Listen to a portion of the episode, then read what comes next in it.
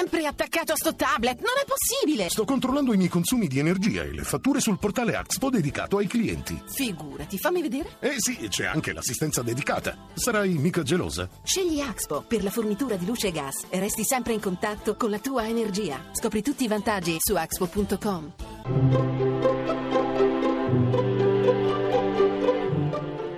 Il pensiero del giorno.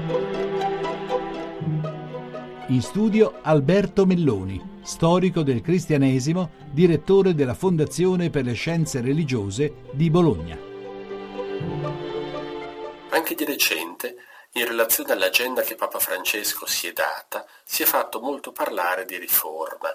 La riforma della curia, la riforma della Chiesa, la riforma del papato. La parola riforma viene da una tradizione cristiana molto profonda nel tempo, una tradizione che pensa che ci sia nella vita delle comunità cristiane, ma forse nella vita di tutti, un processo fatale di deformazione, una cosa che fa perdere quella cosa iniziale, originaria, la forma, e che deve essere appunto ritrovata passando dalla deformazione alla riforma.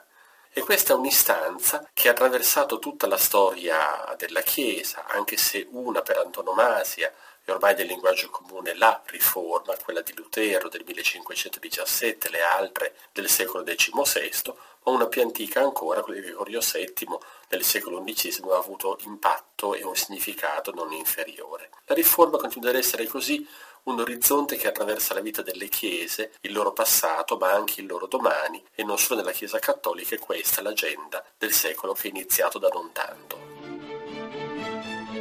La trasmissione si può riascoltare e scaricare in podcast dal sito pensierodelgiorno.rai.it.